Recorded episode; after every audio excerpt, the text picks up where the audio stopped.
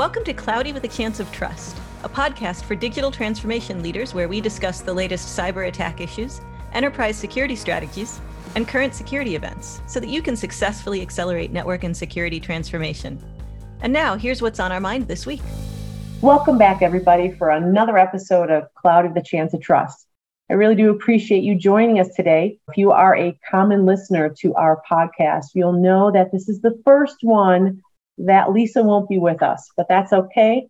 We know that she is climbing rocks and hiking and doing living life to the fullest right now. So, so to go ahead and kind of make our transition, I actually invited one of my peers here at Zscaler, Brad Molnar. He's one of our field CISOs to join me as a co-host and we are going to welcome a very special guest today. We are so excited to have Dr. Ron Ross with us. First of all, let me first say thank you so much um, for your service to our country through not only your long military career, but then aiding and defining really how to categorize and, and safeguard information assets for not only the federal government, where it started, but then being adopted by so many private industries. Um, you know, for those of you who may not know, um, Dr. Ross is, is a fellow at the National Institute of Standards, most of us know it as NIST, right?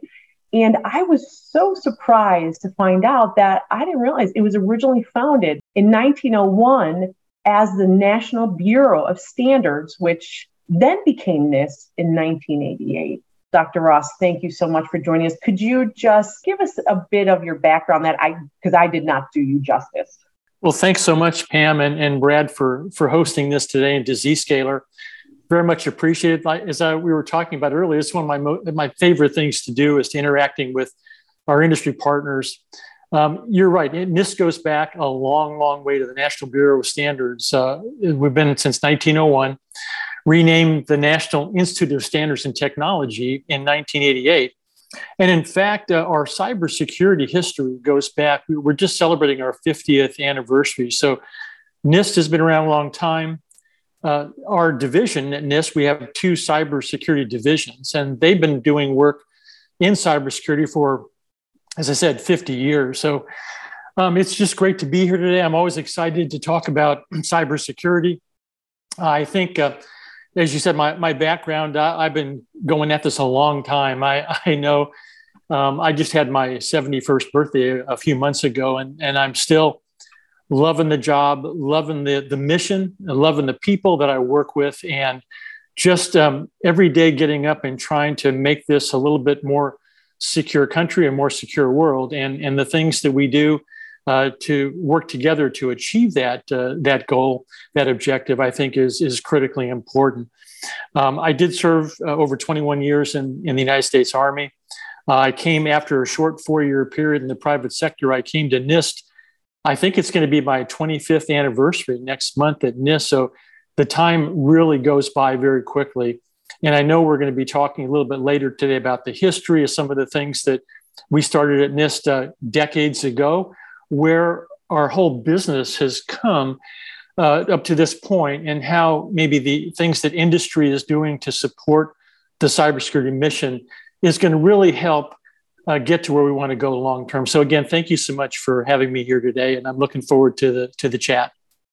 Yeah, yeah, definitely, Ron. And you know, on that point, I think we can pick it up right there. I mean, yeah, you know, I, uh, I, you know, I mentioned to you when we were planning for this that, um, you know, the first part of my professional career was spent um, you know supporting the public sector. And you know i kind of stumbled my way into what at that point in time was the the GISRA uh, you know regulation. And then ultimately right uh, a few years into it you know FISMA was introduced. And i think um, I think that there is a legion of cybersecurity professionals today that you have heavily influenced and really helped them learn their craft via the guidance you have devoted a large portion of your career to, you know, specifically the 837 risk management framework and the 853 security control catalog. Can you talk about the early days around the development of those special publications, given that FISMA mandate?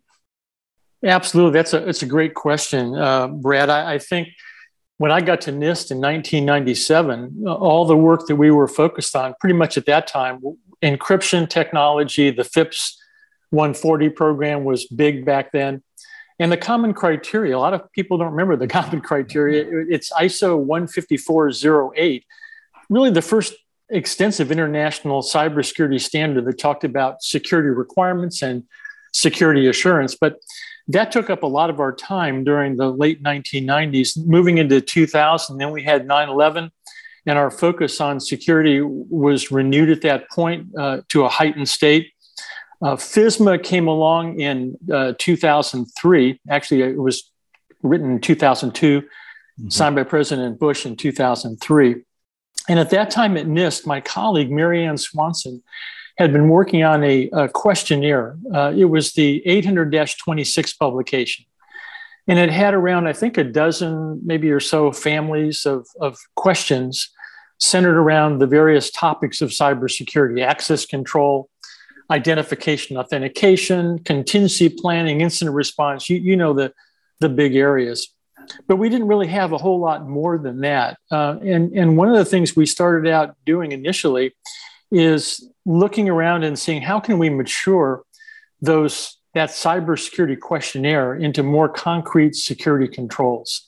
And that 826 document really was the foundation, the starting point for 800 53. The risk management framework, we were working on that at the same time. In fact, the framework was developed initially to give a holistic lifecycle view to cybersecurity. And one of our first big standards, FIPS 199 and FIPS 200, that categorization standard was critically important because the enormity of the federal government and our mission and the number and types of systems and the types of data that we were processing back then, processing, storing, and transmitting was enormous. So having a standard that allowed us to identify the most critical assets, that the categorization standard really required and FISMA drove a lot of this, the legislation, developing uh, categorization for all systems and data, either into low impact, moderate impact, or high impact. And the theory behind that standard was we couldn't protect everything. So let's figure out what our most important assets are, and then the least important, and then the things that were in the middle. And then we could develop specific safeguards or security controls that could be implemented to protect those particular assets. And obviously, the higher the impact level, the more controls were applied, and, and the rigor and the sophistication of those controls grew over time. Uh, that was the start of 853, and it grew over the years into a government wide uh, guidance document. We established a partnership with the intelligence community and the Defense Department, and we made an offer to them they couldn't refuse. We said, you guys don't really need to have your own set of controls in the DoD and the intelligence community because we're all using the same technology. We're all part of the same federal government. Let's let's give our contractors and our federal agencies a unified set of standards and guidelines to work from. And the intent was helping government and helping industry do a better job at uh, building implementing and maintaining these cybersecurity programs. That's kind of where it all started and just kind of grew from there. Yeah. Yeah. And I, I can tell you, as someone who lived through that, you know the the guidance that you put on on that you know at the time i was working at the bureau of diplomatic security within department of state and i was our resident expert on going through that fips 199 exercise and categorizing major applications in general support systems that would then dictate you know the rigor of the 853 impact models, you know, to implement those controls. And I'll tell you, the foundation of my cybersecurity understanding was really based upon understanding what those requirements were. What are we trying to achieve, right? We're trying to minimize, you know, uh, the loss of confidentiality, integrity, and availability, and then really focusing in on what we're doing. And then, you know, me going in and documenting all of those control descriptions and system security plans. It was a great foundation for someone someone just getting started in that who then eventually moved to private industry and kind of took a lot of what I learned, um, uh, you know, from you know those uh, activities and exercises. So I think uh, uh a collective thank you to you is is warranted there. well, thanks for I appreciate that. I, I think the other thing that really came out of that, and there's been a lot of debate about FISMA and the NIST uh, standards and guidelines with respect to the risk management framework. Mm-hmm. Some people say they're too compliance focused, they're a checklist. But the, the framework, the RMF, risk management framework, and the control catalog was never intended to be a checklist. In fact, it was just the opposite.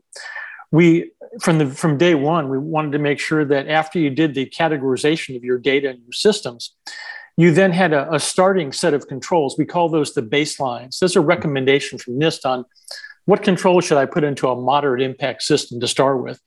But coupled with that was always the ability to tailor that baseline, which means you could take controls out, you could add additional controls based on your specific mission, your business model, your business case. And I think that illustrates a very important point that is still true today. Cybersecurity has some basic blocking and tackling that we all need to do, cyber hygiene, whatever you want to call it. But it doesn't end there because every organization has uh, different assets. They value their assets differently. They have critical missions everyone's got a critical mission business case, whether you're public or private sector.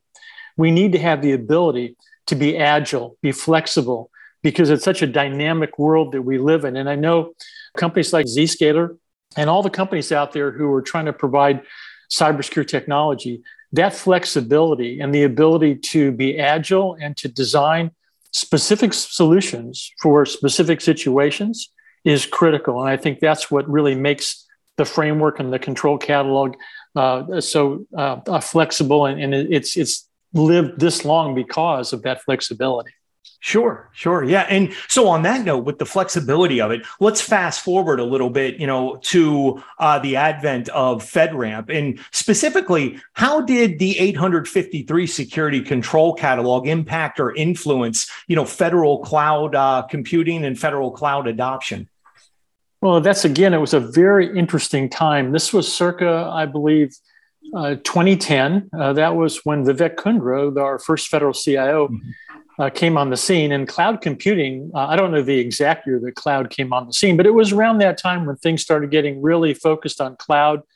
A lot of people thought it was a buzzword at first. They didn't really understand what cloud was, and, and there was a lot of misunderstanding. But NIST uh, at that point started to make some definitions, uh, working with industry to try to define some of the cloud computing uh, concepts and techniques and principles that we needed to have to establish the protection that we needed to have when we start moving our data to the cloud. And again, cloud is another fantastic technology that allowed people to work in a more agile fashion, provisioning assets instead of owning everything. You can get provision, whether it's software as a service, platform as a service or infrastructure, you now had control working with industry on how much computing power you needed, how many applications, and how much storage. That's a great thing for efficiency and just making business better. And that's really been the, the, the secret to a lot of the efficiencies in our business community, all that, that technology making uh, more, a more efficient economy, a stronger economy. Well, back at that time, uh, the OMB which is our uh, the organization that promotes and, and defines all the security policy for the federal government.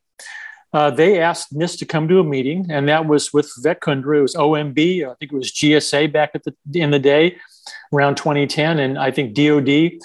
And in fact, all the federal agencies eventually came into that working group, and they wanted to define some safeguards for cloud computing. And of course, since NIST is responsible for providing those standards and guidelines for the federal government, they decided to use the NIST standards and guidelines for cloud computing. That working group sat around a table. I remember it was like it was yesterday. They said, if we're going to do this for cloud computing, let's define, use the baselines, the low, moderate, and high baselines. Let's just start with the low baseline and the moderate. And we'll define, uh, we'll take the moderate baseline, the low baseline that NIST is provided. And let's go around the table and have every agency say, is that good enough for you if you're going to put your data in the cloud? Mm-hmm. And there was a big debate and there was a lot of arm wrestling. And after a few months, we ended up with uh, a modified low and a modified moderate baseline that ended up being the foundation of the FedRAMP uh, cloud computing program. Now, I will say the other big driver at that time was related to the risk management framework. Mm-hmm. Every federal system had to be, it used to be called certification and accreditation. Mm-hmm. The RMF calls it assessment and authorization. They're two of our seven step process. Now, every federal system had to be authorized for operation. That takes a lot of work. It's not cheap, it's expensive. Well, now what happens when we want to move that uh, to the cloud? Let's say, for example, now an agency is going to move its data uh, to one of the uh, major cloud providers. How can we be assured that cloud provider is providing the same protection that we would provide if that same data were sitting inside the fence line in a federal agency? Well, we had our controls now, and then we had to define a, an assessment part of that process. So that ended up being the uh, the assessment part of the FedRAMP program, where uh, the the third party providers would come in, they would assess the controls in a commercial cloud provider, and that would give the federal government the assurance that they needed that their data was safe in the cloud. But instead of having every federal agency require that assessment, they want they did it one time, and they said, "Look, let's do it one time, have the assessment." and make those assessment results available in the FedRAMP program to every federal mm-hmm. agency. Now you've got economies of scale.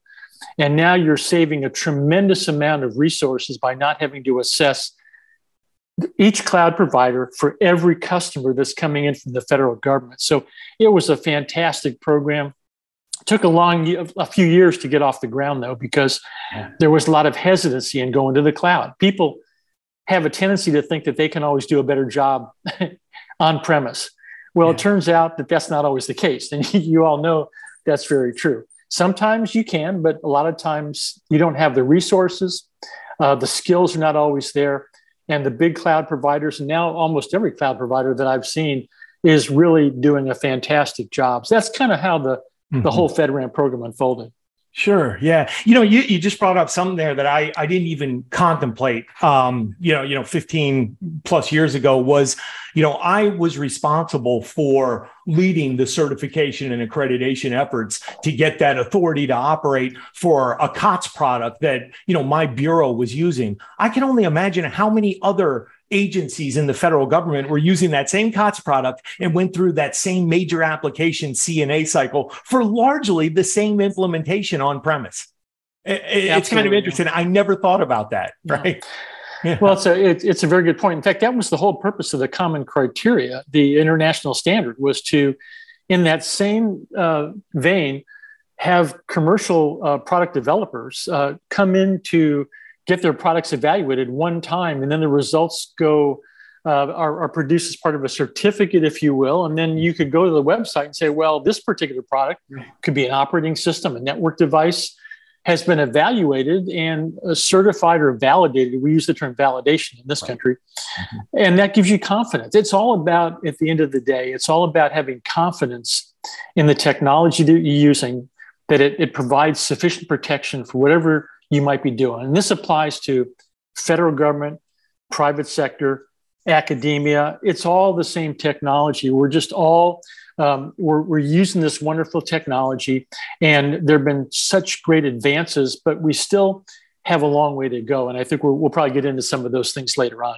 Sure. Yeah. Now, uh, you know, kind of moving, I think, naturally into another standard that I, you know, I'm kind of curious to get your take on is, you know, the uh, the NIST 800 171, which was, you know, focused on the protection of uh, controlled unclassified information while residing on non-federal systems. Now, your your focus, obviously, in the 853 was, you know, those federal information assets. How was this different in developing that standard? You know, understanding that now the the focus, which I think was was correct, is now kind of moving towards the federal supply chain. What were the biggest differences in the development of that standard? Well, I love this question because we're right in the middle of a call for information. We uh, we're getting ready to update the 800 171 and also its companion document 171 alpha mm-hmm. and a couple other publications that are tangentially related to that 171 it's again a very interesting story we had we had a huge breach of opm i think it was around 2015 and a year before that we had started working with the dod they, they had been trying uh, to work with the defense industrial base and they had been through several iterations of different numbers of security controls. So there's 25 or 75 controls coming out of 53. You know, maybe 25 wasn't enough, maybe 75 was too many. But when the executive order came out, uh, again, I think it was around 2010 timeframe, on controlled unclass information. That was really the start of the whole movement toward getting a handle on federal information. We had so many different information types in the federal government. OMB defined many of those in the early days, and a lot of those are reflected in one of our early publications, 800 uh, 60, mm-hmm. volumes one and two. That was the uh, this the guidance document that went, went with the FIPS 199 document and told you if you've got financial data at the moderate level of protection, here are the things you need to do. Well, when the executive order came out for, for CUI, it was very narrow in scope. The objective was to protect the confidentiality of this new information we were calling controlled unclassed information. And the National Archives and Records Administration was given the responsibility being the executive agent. And so what they did, uh, they had two objectives. One was to define a whole new set of CUI categories, and they even had subcategories initially. Those, those now have been all collapsed. I think there's 80 plus categories of information. And it could be contractor sensitive, it could be financial data. And the second part of their job was to define uh, safeguards for that those new categories of information. And they did both of those. And again they went back to the nist standards and guidelines. They said okay all cui is going to be protected at the minimum level of the moderate baseline controls the mid level anything below that it wouldn't really be cui anything above that um, may be classified but that's under a whole other set of laws and things like that. So that's where we all started focused on confidentiality. And so the first thing we, we said, okay, we have the moderate baseline for the feds. They're already doing that. But this document now is concerned about the non federal organizations. These would be contractors, uh, they would be uh, academic institutions, anybody that would have take possession of what we now call federal CUI. Mm-hmm. And again, we wanted to have the confidence that when we sent information to those entities, they would be protecting it just as we would on the federal side, because information doesn't lose value just because it goes over the fence.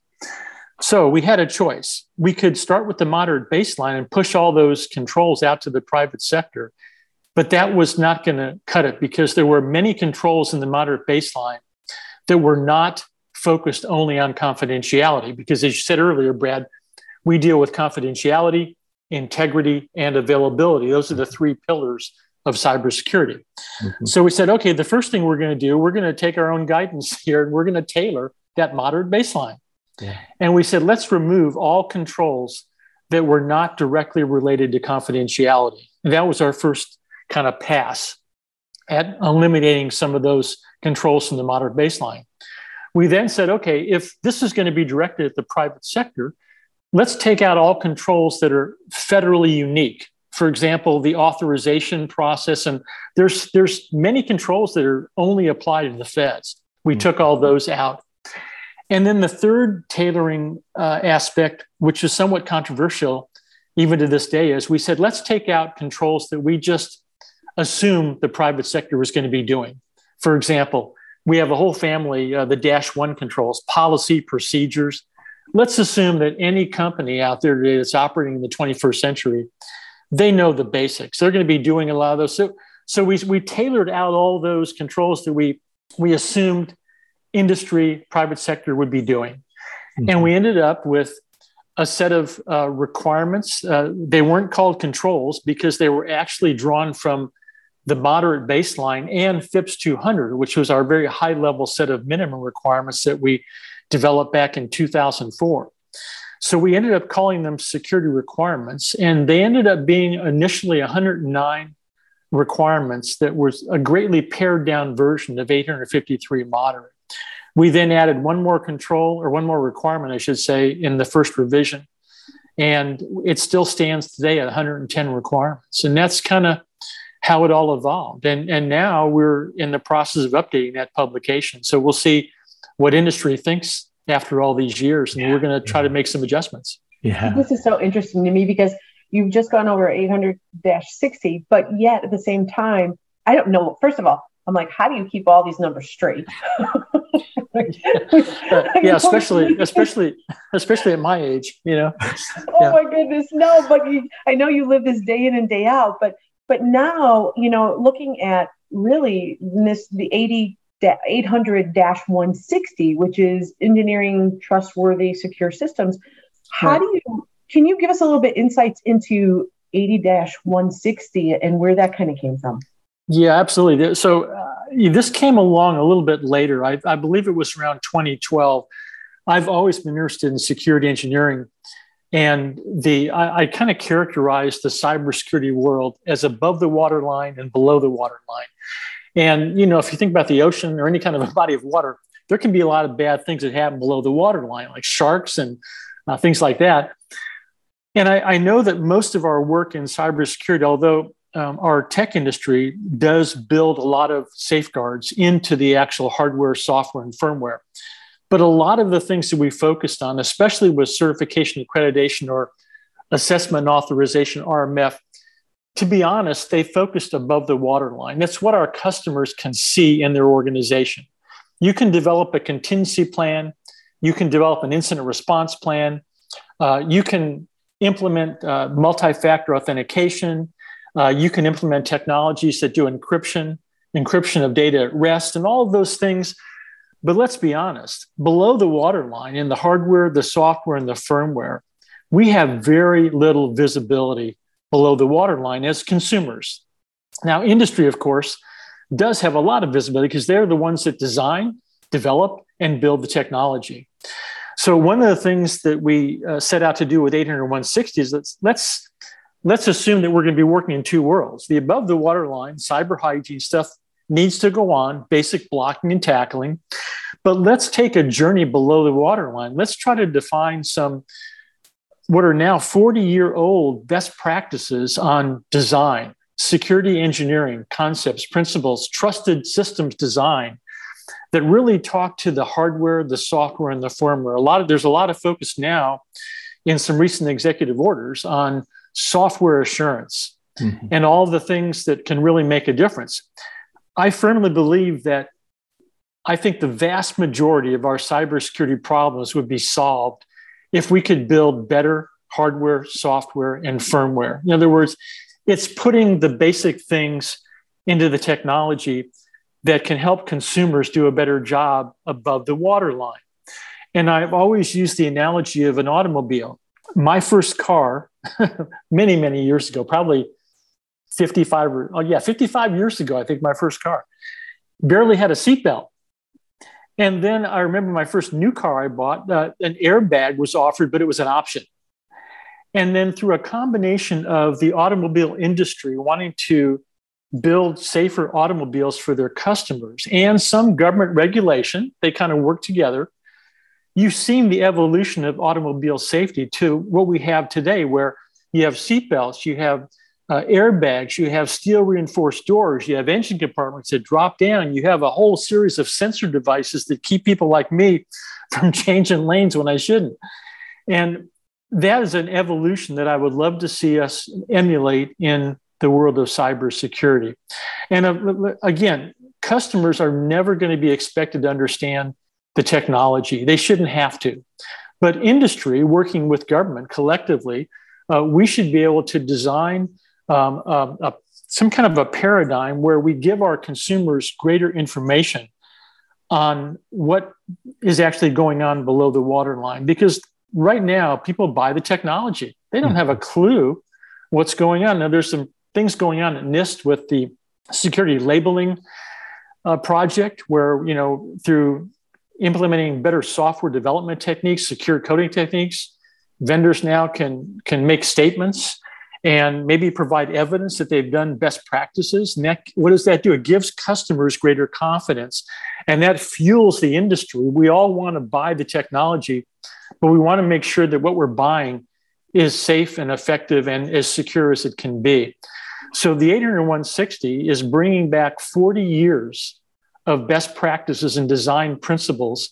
And again, I look at it as a resource for systems engineers. We've also changed the focus from security engineering to systems engineering. And why do we do that? Because systems engineers are the one, those are the folks that build everything.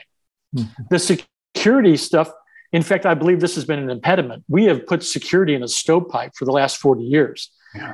And we have to bring it out of the stovepipe and say, look, it, we've got some knowledge and skills and abilities, but let's bring our security stuff to the engineer's house. Let's work side by side with them to advise them how they can build better software. And, and better software means fewer weaknesses and fewer deficiencies. And that means fewer vulnerabilities to pass on to the consumer. So, Brad, when you were back in the federal mm-hmm. government, you didn't get stuck with a thousand vulnerabilities right. that you've got to put on a list and categorize and never hope to get those things all taken care of. That's the whole objective of 800 160.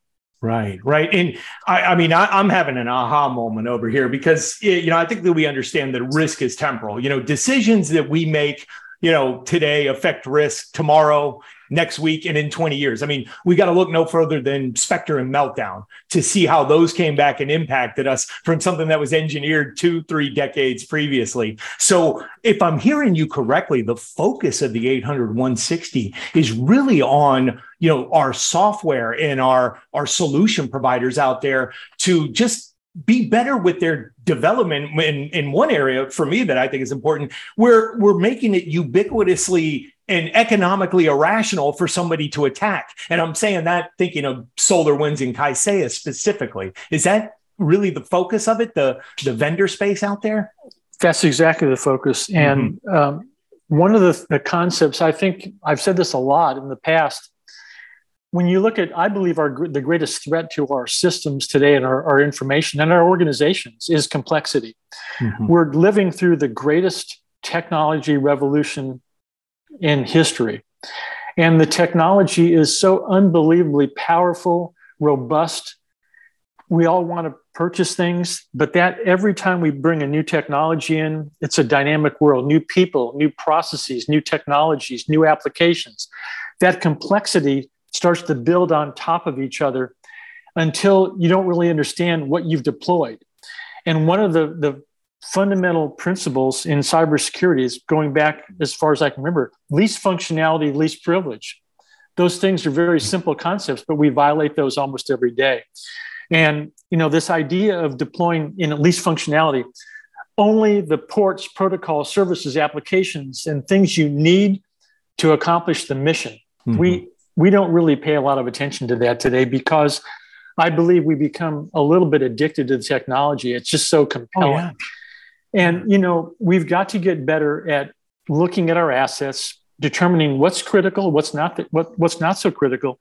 And we talk a lot about this in 800 160, doing an asset evaluation and criticality analysis first, and then engineering solutions that allow you to bring in as many safeguards as you need to protect those critical assets. You almost have to assume that the adversaries can do almost anything that they want to do today. There's, there's almost nothing you can't do with a computer sitting 5,000 miles away. The question is, how much defense in depth can we bring to this, this mm-hmm. fight? And it's, it, it is a risk issue. You know, we, we talk about, and I know Zscaler's been involved in zero trust and things like that. We, we now assume the adversary is inside the perimeter. That wasn't assumed even a decade ago. Mm-hmm. We, our, our, our strategy was penetration resistance right. stop the bad guys at the boundary. Well, we know that worked. Let's even be generous. Let's say it worked 90% of the time, which I still don't believe. Right. But what about the 10% or 20% when it doesn't work? Well, now they're inside the perimeter. What are you, what are you going to do? Well, that's where the 800 160 is to find a multi-dimension protection strategy. Keep doing dimension one, stop them at the boundary, penetration resistance. But dimension two is called damage limitation. That's where you get inside the architecture. Now you start to increase, try to increase the adversary's work factor. I, I equate it to your house. If the bad guys get through the lock on your front door, which they can do fairly easily, can they come into every room in your house and ransack and steal all your valuables? Or what if you had a, a vault or a safe in every room in your house? Now the bad guys got to get into every one of those are like security domains within your system. Mm-hmm. That's the whole kind of strategy of zero trust. You shrink that perimeter down to smaller domains and you still apply safeguards like access control, authorization, uh, and all the things that you would do normally, but it's in a very dynamic environment. And you're checking privileges, you're implementing least functionality, least, least privilege on smaller and smaller resources. That has a net effect of increasing the adversary's work factor. And if you combine that with some of the new container technology and, and um, segmentation, microsegmentation, breaking things up in smaller pieces, virtualization and micro virtualization, where you're churning the infrastructure at a very rapid rate. So now you combine that increased work factor with limiting the adversary's time on target. That's what technology can do for us. And I can see the day when we're not going to have to worry every day about what new threats coming down the pike. Mm-hmm. Let them throw whatever they want at us because if they get inside the perimeter, we now have damage limitation through those two things I just mentioned. And we can move ourselves into the third dimension of system and cyber resiliency. That's the ultimate goal we like to get to. It's like a daily basis. I have a conversation about we have to unwind the complexities of what we've built over the years, right? In order to simplify, understand your band aids, because let's face it, in a lot of instances, it's making you vulnerable. But then you're able to enhance your security posture. You're able to, to your point, Ron, break it down into chunks that you you can actually protect in a different manner in which you do today. We, we used to have a joke when I worked back at the NSA. My, my first cybersecurity assignment back in 1990 was at the National Security Agency. I, I really enjoyed that assignment. I learned a tremendous amount back. That was over 32 years ago now. And I remember one of the folks I worked with had a uh, had a saying. He called it a trusted garage door opener. He said this garage door opener does one thing: it opens up and closes your garage, but it does it with a high degree of assurance. It's bulletproof. Right. Right. And of course, that's a simple example. A lot of our technology is way too complicated to get to that point. But I do believe there is some wisdom in going back to what the thin clients were all about. You know, you mm-hmm. kind of reduce that attack surface down to something you understand, and then you apply what you know to that smaller attack surface um, or as I think uh, some people call it a protect surface now. You're it's the same idea. You know, you're trying to get a smaller surface to protect, giving the adversary fewer opportunities to do damage, and then you're bringing your A game, which is not perfect. You know, our A, our A game was our A game, but it's not perfect. But through things like defense in depth and applying those design principles that we talked about in 800 160, and again, we've got 30 design principles you don't apply all of them, but you can apply which ones you need to make that system and that data as secure as it needs to be. And that's really the key point. Mm-hmm. Every mission is different. And sometimes you're going to work a lot harder and spend a lot more money on protecting assets that are that much more valuable. There's, there's nothing wrong with that. Uh, that's just the paradigm that uh, we live in today. You can't protect everything, and you've got to understand what's valuable and what's not you know, it's so interesting. We've, we've had so much conversation around things that you have helped us define and understand. So let's talk a little bit about the future. So, what's in view for you, and what's in sight that you're working on now that you could maybe share with us? Well, I got a couple of things going on right now. Um, we're we're actually producing the final publication of our update to 800-160. It's volume one, revision one, and we've been working on this for probably a good year and a half now. I've got a great team. And that's going to be out in September. And that will be the uh, second update of our engineering series. We updated 800 160 Volume 2 about a year ago, or a little over a year ago. That's on cyber resiliency, how to build cyber resilient systems. And that's once we get these two things done, then, then I think the engineering guidelines are going to be in pretty good shape for a while.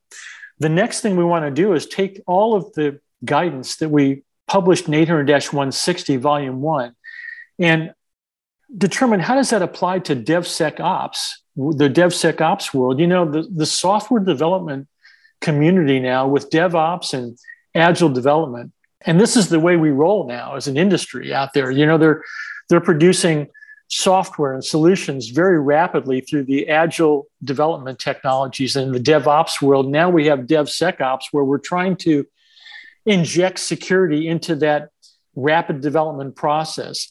And it's not just about the classic security safeguards and countermeasures that we talked about for years. It's about working with software engineers early in the life cycle. So as they produce that code very quickly, they can understand where the weaknesses and deficiencies are and fix those things before they become vulnerabilities. So you're trying to work with the engineers early in the life cycle to make sure you do the best job you can of producing the best solutions that come out the other end for customers. So one of the things we're trying to understand is what of those 30 design principles in 800 160, all of those design concepts and principles for trusted systems. How many of those things are being done now in the DevSecOps world? There's a lot of DevSecOps work going on. I'd like to see what they're actually doing. Maybe they've got it all covered. Maybe they're missing a few things, and we'd like to be able to work collaboratively with industry to see where we are. It's a it's a real research and development type activity, but I think it's going to be very instructive. Either we'll find out that we're a little short on where we need to be, or maybe we're okay. And that's the that's what science is all about. You you go in with an open mind and you try to come up with the best solution that you can. Yeah. Um, the other big thing is 800 171. I mentioned that earlier. We've got a call for information out over the next 18 months. We're going to be updating 80171, 80171 alpha, and most likely 80172 and 80172 alpha. Those are the enhanced security requirements for controlled unclassified information, largely used for the really high end systems and applications in the DoD and the defense industrial base, where you're dealing, uh, you're up against nation state level adversaries. And the 800 171 may not always be strong enough to protect those kind of assets that are at the real high end against very sophisticated, well-resourced adversaries. So that that's a full plate for me for the next uh, year or two, and then from there, uh, I don't know. Uh, we'll, I just like I said before, I just love the job. I enjoy getting yeah. up every day and trying to do something to help the country uh, be more secure. Wow, that is a lot going on for you. Yeah. So, you know, to kind of conclude today, Ron, you actually just said something there that I think will, will, tie nicely here. And, you know, not just what you're actively working on. And I know the question gets asked to a lot of us in this field, you know, what keeps us up at night? But let's flip that around. And what do, what do you see that we're doing right within the industry writ large with some of these initiatives that get you up in the morning saying, you know, that's an incredibly promising initiative. I can't wait to see where that goes. Yeah, that, again, it's such a good question. I, I think that it's very easy to get discouraged in, in the field of cybersecurity. Uh, I've known literally hundreds of CISOs and people who get up every day, and not just CISOs, but all the wonderful people in the cybersecurity business. No matter what you do, whether it's policy, firewall development, encryption, you know, where you are, everybody gets up every day and they're trying to do whatever they can to make things better. And like I say, sometimes it can be discouraging because you know the adversary can throw something at you you just didn't that that 90 mile an hour fastball, you know, just comes whizzing by and you just miss it. And sometimes we blame the wrong people. You know, we the life expectancy for CISOs and security professionals is not as long as we'd like because it's a high pressure job, a lot of pressure. And, and we put too much on those people without giving them always the best solutions that they can use to perform their jobs to the to the top of their ability. And so, like I say, in the last 32 years that I've been doing this, I've seen enormous advances where there was the common criteria, the FISMA, the cybersecurity framework, the advances in encryption technology from going from the DES standard, the AES, and now the quantum cryptography. We've got a we've we've come a long way, but the adversaries have come a long way too. Mm-hmm. They've got a lot of technology now. They have a lot of resource they're throwing at us. And as I said before, complexity is really our biggest enemy, our biggest threat now, because that can be a showstopper. So I think what I see on the as the on the, the bright spots is we've had some recent legislation, executive orders, and just the industry moving to some new focus areas. I call, getting below the waterline and re-architecting some things the zero trust strategy that uh, my colleague John Kindervag talks about, going below the waterline and looking at the architecture and trying some new things that we haven't done before. I talked about segmentation, microsegmentation, virtualization, bringing all those things damage limitation. That's a different strategy. And you can't really ever hope to win the fight with just good tactics. You've got to have a good strategy at the top level, whether that's zero trust or whether it's a larger strategy uh, that you employ, an architectural strategy. And from there, the tactics will follow. And when you've got that marrying up of a great strategy, great tactics fueled by great technology, and I believe we didn't talk about, about artificial intelligence, and machine learning, but you've got a lot of scanning tools now that are next gen scanning tools. You put all those things together and you put a, um, the overarching paradigm of how our country is put together, where we have government and industry and academia working together. I go back to one of the things that inspired me from er- the early days when I was 10 years old is, was I'm a huge NASA fan and I'm a huge NASCAR fan and I love them for different reasons. But NASA, I remember when we were in that uh, race to the moon and President Kennedy had that very famous speech. You know, we're going to go to the moon and do other things before the end of the decade. That was back in the 60s. Mm-hmm. He said, not because they are easy, but because they are hard.